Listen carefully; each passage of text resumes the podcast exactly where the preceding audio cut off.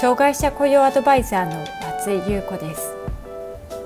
私は障害者雇用に関する企業のコンサルティングに長く関わってきました。ポッドキャスト障害者雇用アドバイザー松井優子の障害者雇用相談室では障害者雇用に関する質問に対して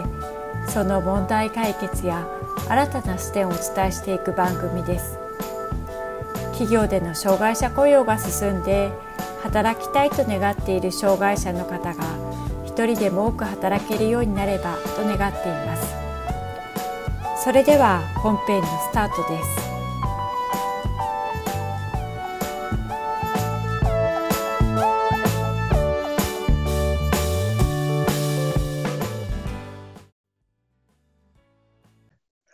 障害者雇用 .com の松井です。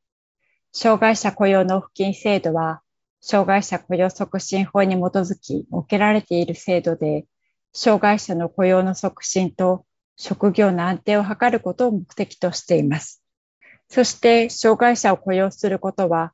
事業主が共同して果たしていくべき責任という社会連帯責任の理念の上に成り立っています。このような目的や理念のもとに徴収された納付金は、事業主間の障害者雇用に伴う経済的な負担の調整を図り、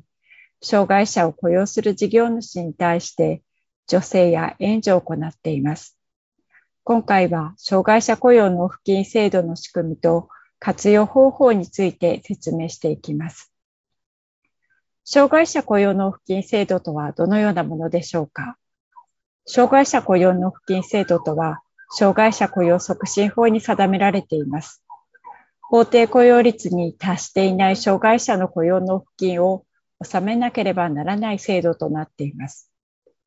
この障害者雇用納付金制度は、障害者を雇用する上で、事業主の経済的な負担の調整と全体の雇用水準を引き上げることを目的に設けられています。雇用義務を誠実に履行している事業主とそうでない事業主を比べると、作業設備の改善や障害に配慮した雇用管理などの経済的負担のアンバランスが生じることになるからです。つまり、障害者を雇用するのは、事業主が共同して果たしていくべき責任であるという社会連帯責任の理念に立ち、事業主の共同教室による障害者雇用の付金制度が設けられているということになります。障害者雇用未達成の企業は、障害者雇用納付金を申告、納付することになっています。この納付金制度の実行は2年間と法律で決められています。実行期間の間に申告、納付の義務が確認されると、その年度分に限らず、過去に遡って徴収されることがあります。障害者雇用納付金制度で納付する金額は、障害者の雇用未達成1人につき月額5万円、年額60万円となっています。障害者雇用納付金の申告は対象となるすべての企業が行うことになっています。納付金を納めていないと納入の告知が行われ、納付金プラス10%の追徴金が必要となります。納付金が過ぎても納付されない場合には、国税滞納処分が課されますので注意が必要です。障害者雇用納付金制度の仕組みを見ていきます。今お話ししたように、障害者雇用納付金制度では、障害者雇用率を下回る企業から不足する人数に応じて1人当たり月額5万円の納付金が徴収されます。一方、常用労働者数が100人を超える事業主で、障害者雇用率を超えて障害者を雇用している場合には、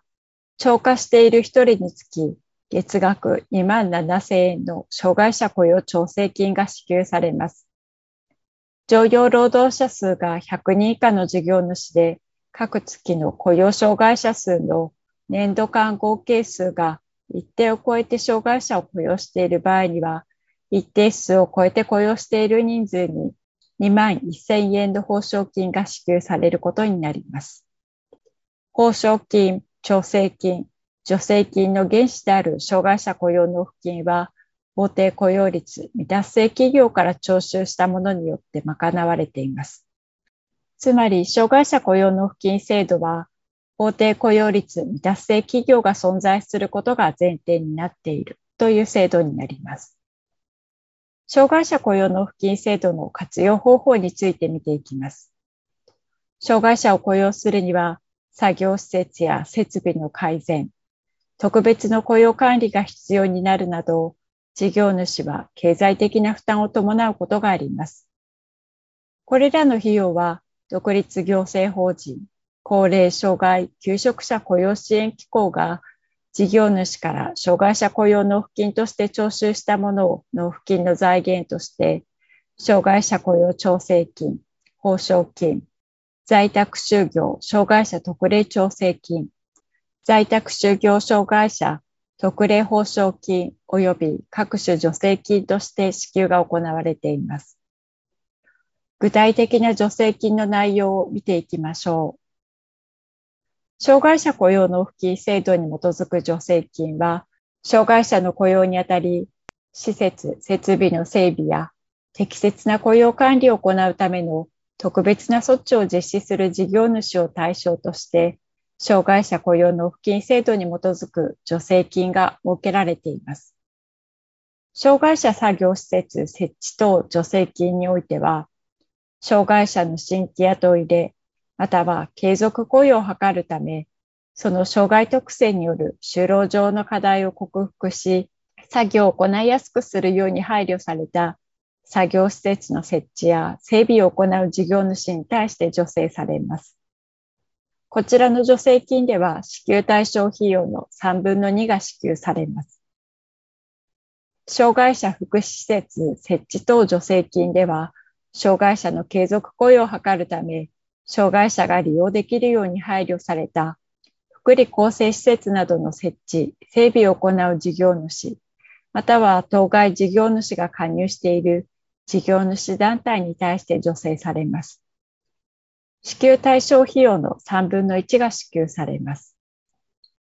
障害者解除等助成金では、重度身体障害者などの新規雇いで、または継続的な雇用を図るため、その障害の種類や程度に応じた適切な雇用管理のために必要な解除の配置などの特別な措置を行う事業主に対して助成されます。職場解除の配置、または移植については、支給対象の4分の3が助成されます。職場解除の配置、または移植の継続措置については、支給対象費用の3分の2が助成されます。手話通訳担当者、健康相談医師の移植については、移植1回あたりの費用の4分の3が助成されます。重度障害者と通勤対策助成金では、通勤が特に困難な身体障害者などの新規雇いで、または継続雇用を図るため、通勤しやすくするための措置を行う事業主、または事業主を構成する事業主の団体に対して助成されます。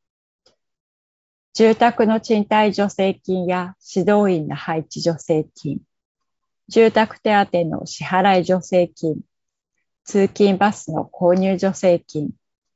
通勤用バス運転従事者の移植助成金、通勤援助者の移植助成金、駐車場の賃貸助成金、通勤用自動車の購入助成金などがあります。支給対象費用の4分の3が支給されることになっています。重度障害者多数雇用事業所施設設置等助成金では、重度身体障害者などを多数継続して雇用し、障害者のために事業施設などの整備を行う事業主に対して助成されるものです。多数継続して雇用するという条件には、対象障害者10人以上を1年以上継続して雇用し、継続して雇用している労働者に占める割合が20%以上であることが条件となります。支給対象費用の3分の2、特例の場合には4分の3が助成されます。詳細については、高齢障害求職者雇用支援機構のホームページなどでご確認ください。まとめです。障害者雇用納付金制度は、障害者雇用促進法に基づき設けられた制度で、障害者の雇用の促進と職業の安定を図ることを目的としたものとなっています。障害者を雇用することは、事業主が共同して果たしていくべき責任であるという社会連帯責任の理念の上に成り立っています。障害者雇用納付金制度では、徴収された納付金が障害者雇用調整金、報奨金、助成金などで活用されています。該当される場合には、ぜひ助成金を活用してみてください。また、助成金については条件などもありますので、事前に情報収集して準備をしておくことが大切です。障害者雇用にすぐに役立つ3つの動画をプレゼントしています。障害者雇用に次のような悩みがある方におすすめです。障害者が働くための新たな業務を切り出すのに苦労している。障害者雇用に初めて取り組むので何から手をつけてよいかわからない。障害者雇用を行うことに対して社内の協力や理解を得られない。三つの動画では次の点をお伝えしています。障害者の業務の切り出しのポイント、社内で障害者雇用の理解を浸透させていくための方法、人事部門ができる社内の障害者雇用をサポートする方法。関心のある方は、下の概要欄から登録してください。定期的に企業の障害者雇用に役立つメルマガを配信しています。詳しくは概要欄からご覧ください。障害者雇用相談室では、あなたの会社の障害者雇用に関する相談を受け付けています。こんなことが聞きたいというテーマや内容がありましたら、障害者雇用 .com のホームページにあるアドレスへお寄せください。お待ちしております。